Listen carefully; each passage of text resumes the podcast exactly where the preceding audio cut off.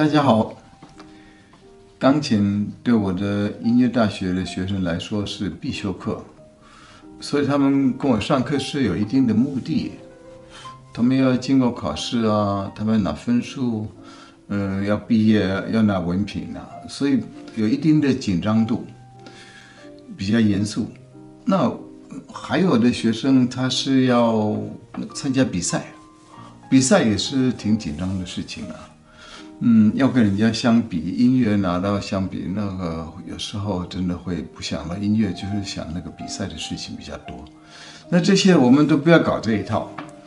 我们完全是乐趣，完全是消遣，完全是放松。所以我希望拿这些鼓励你们自己去弹琴，自己去体会，自己去享受。